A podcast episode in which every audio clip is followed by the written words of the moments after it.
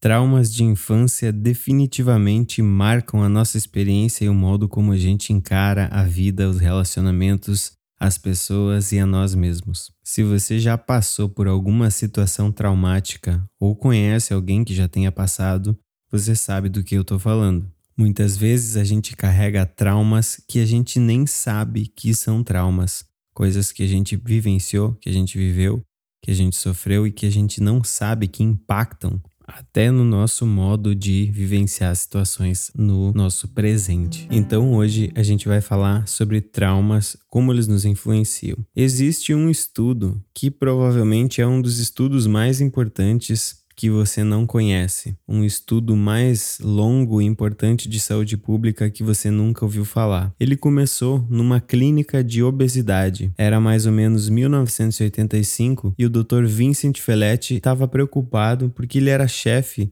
de um departamento de medicina e ele não conseguia descobrir por que, que as pessoas que ele tratava desistiam dos tratamentos e mais da metade das pessoas elas não conseguiam fazer os tratamentos. O Dr. Vincent trabalhava numa clínica de obesidade. Embora as pessoas queressem, tivessem motivadas a perder peso e fazer o programa do Dr. Vincent, ele não conseguia ter a adesão das pessoas. E ele era uma figura muito curiosa, curioso e pesquisador. E ele estava se perguntando o que estava acontecendo com aqueles pacientes. O índice de abandono do tratamento era de mais de 50%. E isso estava deixando ele meio maluco. Então ele começou a revisar todos os tipos de registros que ele tinha desses pacientes começou a olhar nos catálogos que ele tinha, né, procurando por pistas. Na cabeça dele não fazia sentido por que, que as pessoas, por exemplo, perdiam 40, 50 quilos e abandonavam o programa. Para ele não fazia sentido lógico o fato dessas pessoas perceberem o progresso e desistirem. O departamento de medicina do Dr. Vincent foi um dos maiores faróis internacionais para um atendimento eficiente. Todos os anos, ele catalogava mais de 50 mil pessoas, rastreando doenças com testes, máquinas que podiam detectar algumas doenças antes do aparecimento dos sintomas. Foi o maior site de avaliação médica do mundo. Esse mistério se transformou em uma busca de mais de 25 anos. Então, o Dr. Vincent envolveu pesquisadores de centros de controle de prevenção de doenças e mais de 17 mil membros de programas de cuidado de saúde. Então, em 1985, tudo que o doutor tinha era a informação de que a clínica de obesidade dele tinha um problema sério, um problema sério de desistência. Quando ele começou a pesquisar nos registros dos pacientes, ele notou que todas as pessoas que estavam ali naquela clínica tinham nascido com o peso normal, ou seja, eram pessoas que tinham acumulado aquele peso durante muito tempo. Depois dessa informação, ele resolveu fazer entrevistas cara a cara com os pacientes. Ele entrevistou centenas de desistentes e usou um conjunto padrão de perguntas para todos eles. Durante várias e várias semanas, ele ficou entrevistando as pessoas e nada de incomum aparecia no resultado dessas investigações.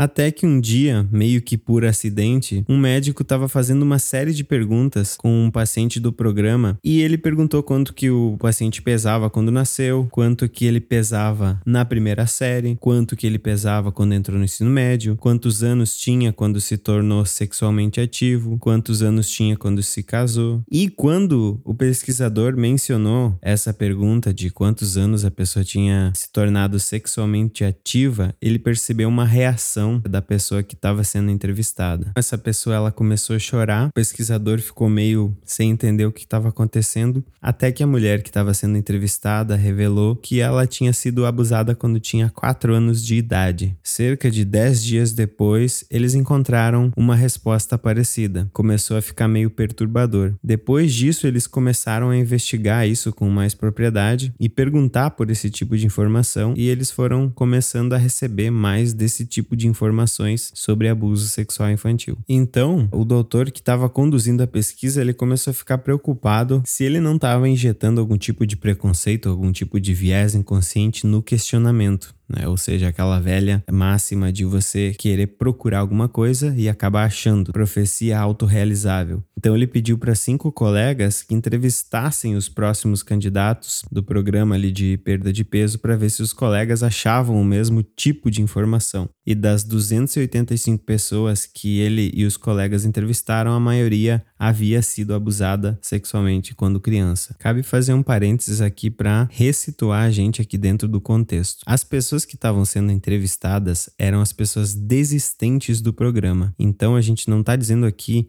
que quem está acima do peso foi abusado sexualmente. É muito importante deixar isso claro porque em tempos de internet, o pessoal adora pegar frases fora de contexto e sair publicando por aí falando um monte de baboseira e acusando os outros de coisas. Esclarecendo já, né? Essas pessoas que estavam sendo entrevistadas eram os desistentes do programa, ou seja, aquelas pessoas que não conseguiam de jeito nenhum emagrecer ou permanecer no programa do Dr. Vincent. Eles estavam entrevistando essas pessoas, os desistentes.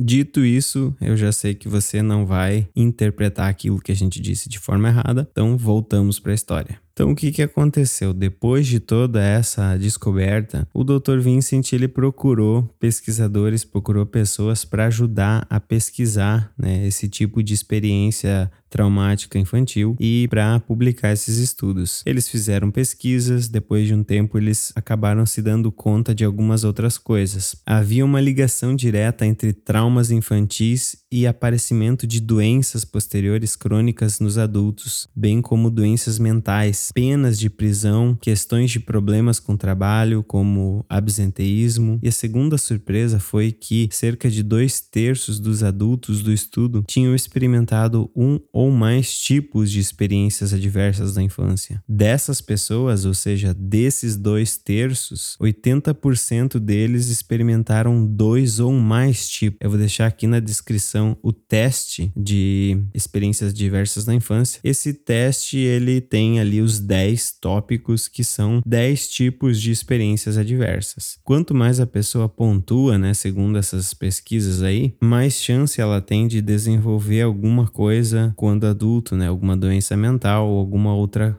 problemática. Isso significa que todo mundo que passou por uma ou mais dessas experiências diversas que estão descritas ali no teste, vai ter uma doença mental, vai ter uma depressão, vai ter um, uma pena de prisão? Não, é óbvio que não.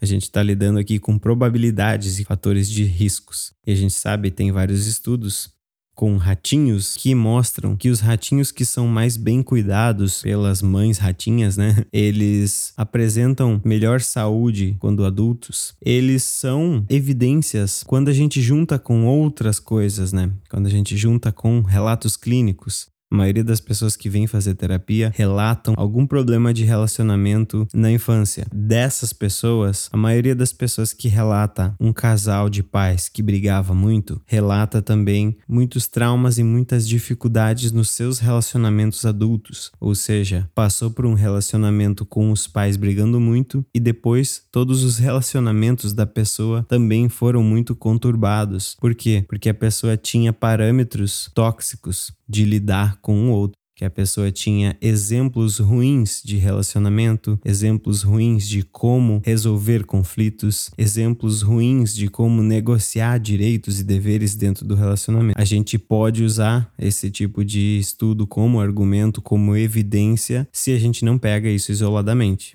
Então a gente tem várias outras coisas que mostram que os traumas eles impactam muito, principalmente na infância. Por quê? Porque o nosso cérebro está se desenvolvendo. Na infância, o nosso cérebro ele não está maturado. O nosso cérebro fica maduro, digamos assim, do ponto de vista biológico, por volta dos 21 anos. Então, as nossas estruturas neurológicas elas ficam maduras nessa idade. Significa que o nosso córtex, que é a área ali que faz o controle dos impulsos, ele ainda não está formado. Tudo que a gente vivencia de muito estressante nessa fase pode impactar no nosso futuro, pode impactar no modo como a gente encara os relacionamentos depois. Por exemplo, uma filha de um pai que traía, muito provavelmente ela vai ser muito insegura. Por quê? Porque ela aprende aquilo, né? Ela aprende aquela imagem do masculino, ela aprende a olhar aquilo com um certo medo, com um certo receio. Então isso é muito comum. E fazendo mais um parênteses aqui,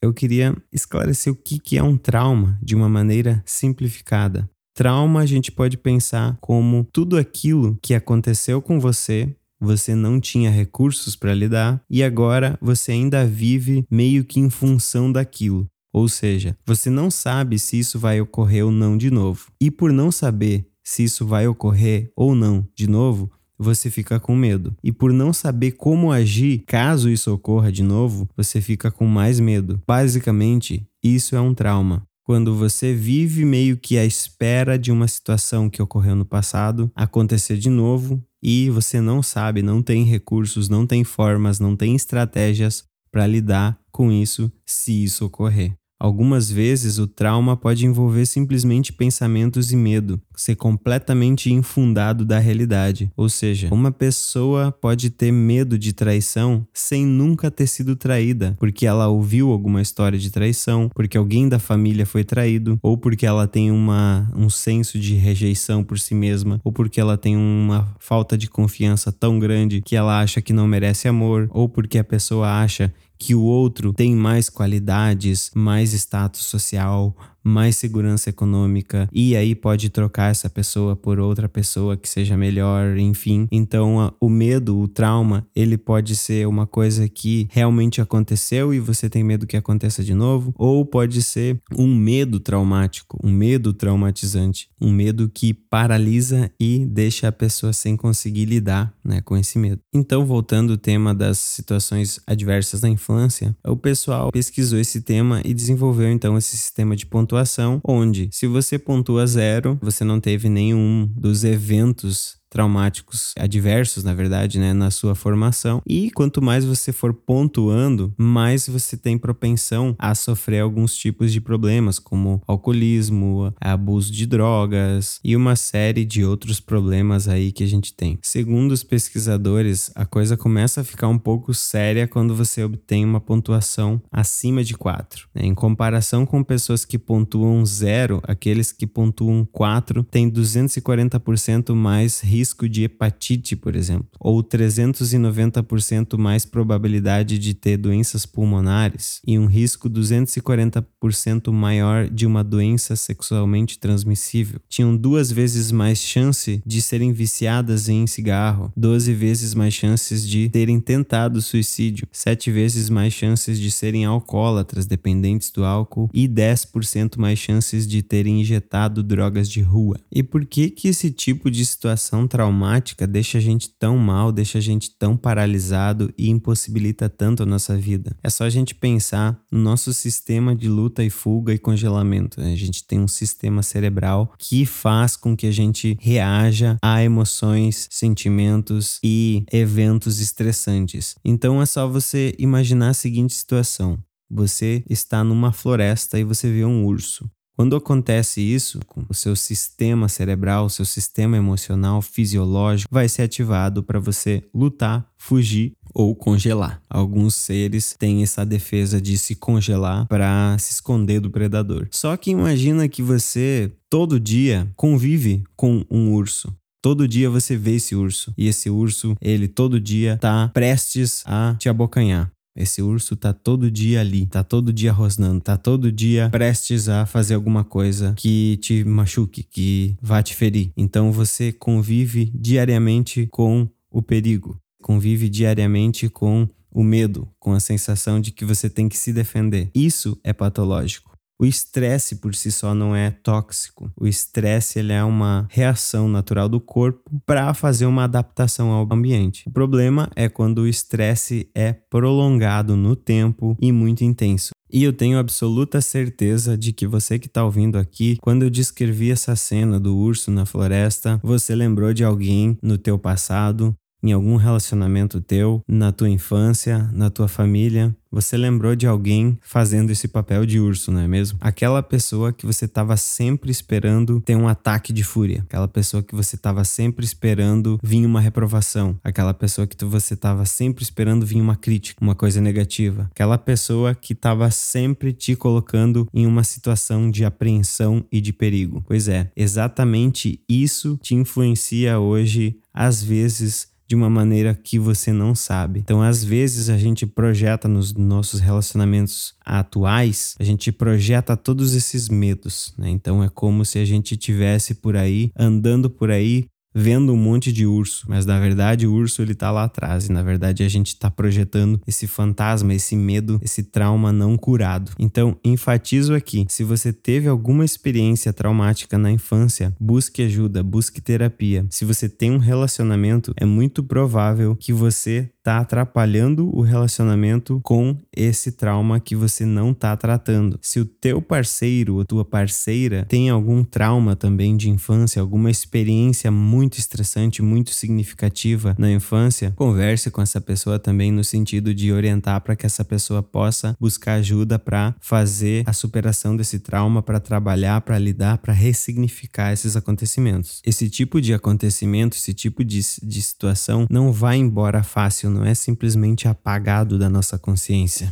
Isso vai meio que formando o jeito como a gente lida com as coisas. Então a gente às vezes não consegue realmente lidar com isso, superar isso, trabalhar isso de uma forma mais funcional. Então, a gente já falou sobre os traumas, né? O que, que é um trauma? A gente já viu que um trauma é uma situação que a gente ainda não sabe lidar, que a gente não teve recurso psicológico para lidar no passado e ainda não tem, não sabe lidar com ela se ela de fato ocorrer de novo. A gente já falou sobre as experiências adversas da infância, como que elas foram descobertas, como que foi conduzido esse estudo. Então, agora eu vou mencionar brevemente aqui para vocês quais são os 10 tipos de experiências adversas que eles foram encontrando nessa literatura, né, nessa pesquisa. Primeiro tipo é o abuso físico, segundo tipo, abuso sexual, terceiro, abuso emocional, o quarto é negligência física, o quinto é negligência emocional, o sexto é exposição à violência doméstica, o sétimo é o abuso de drogas ou substâncias em casa, o oitavo é a doença mental doméstica, algum parente com doença mental, o nono é a separação ou divórcio dos pais, e o décimo, algum membro da família encarcerado.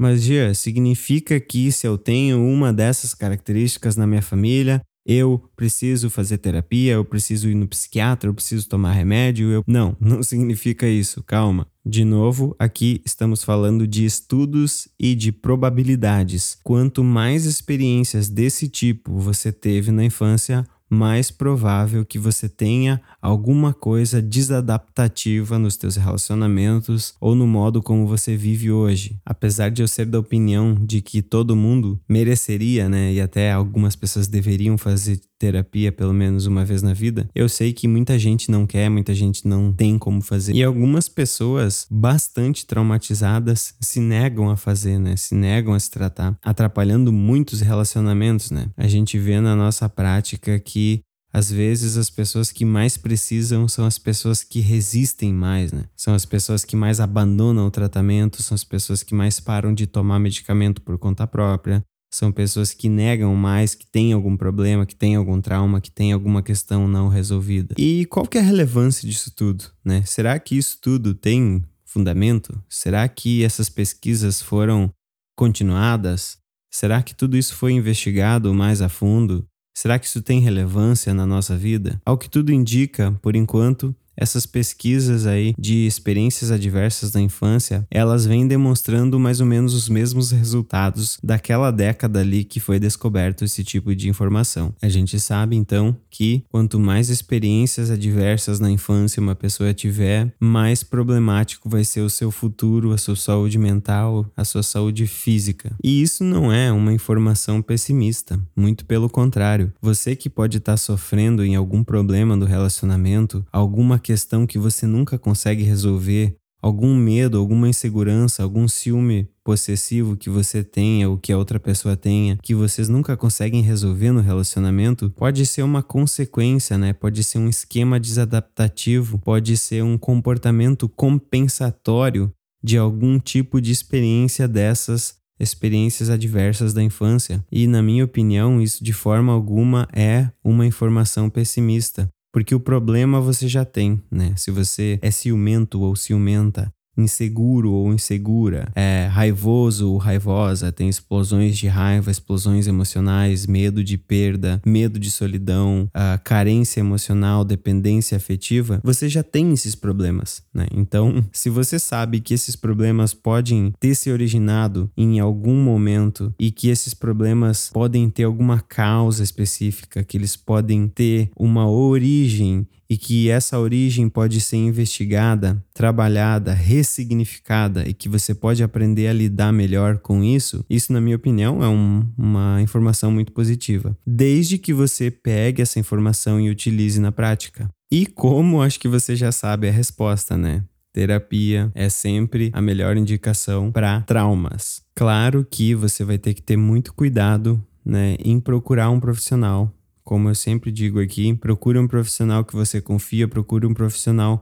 que saiba trabalhar com o tipo de problema que você tem, porque bons e maus profissionais existem em todas as áreas e na psicologia não é diferente. Você pode fazer aí uma consulta com terapeutas de diversos tipos, diversas abordagens, mas que não vão ser psicoterapias, né? Só dentro da psicoterapia existem mais de 250 tipos, 250 escolas de psicoterapia. O Aristides Volpato Cordioli fala sobre isso no livro Psicoterapias Abordagens Atuais. Então, se você é psicólogo ou psicóloga ou estudante de psicologia, esse é um livro essencial para você, que vai dizer quais são os tipos de terapia que existem e quais tipos são indicados para quais tipos de problemas. Né? Então você vai ter lá, por exemplo, é, fobias, ansiedades, estresse pós-traumático, transtornos de estresse. Você vai ter lá a indicação da psicoterapia cognitivo-comportamental como tratamento ouro, assim como você vai ter algumas terapias de cunho analítico para outros problemas problemas, por exemplo, desordens de personalidade, problemas de personalidade. Então, muito cuidado quando você for pesquisar sobre esse tipo de coisa. Não pesquise sobre esses assuntos em qualquer lugar. Não pesquise sobre isso em vídeos de YouTube de pessoas que não estão falando isso com base em conhecimento científico. Não coloque na tua cabeça informações sobre coisas importantes da tua vida que vão ressignificar, na verdade, que vão mexer com coisas do teu passado, da tua história história que não sejam informações que são selecionadas com cuidado. Aqui a gente seleciona com muito cuidado, por isso que a gente demora tanto para postar um episódio novo. Eu poderia aqui tranquilamente fazer um episódio a cada três dias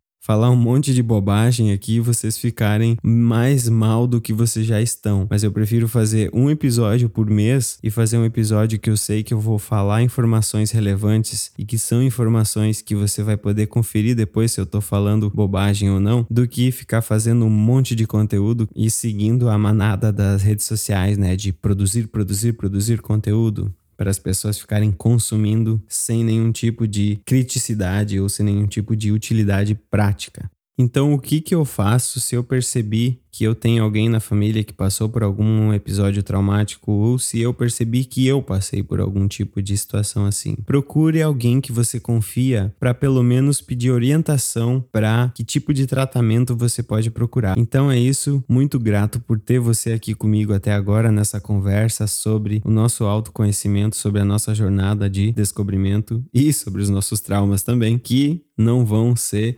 impeditivos da gente conseguir viver uma vida tranquila se a gente se propor a trabalhar essas coisas de uma forma segura, responsável e com alguém que saiba lidar, que saiba trabalhar com isso junto com a gente. Espero realmente que eu tenha te ajudado. As referências estão aqui na descrição, como sempre. O testezinho tá aqui também na descrição. Não se apegue muito ao resultado desse teste, né? Esse teste é com fins de autoconhecimento, né? Não fique perdendo o teu sono sem dormir por causa do resultado do teste.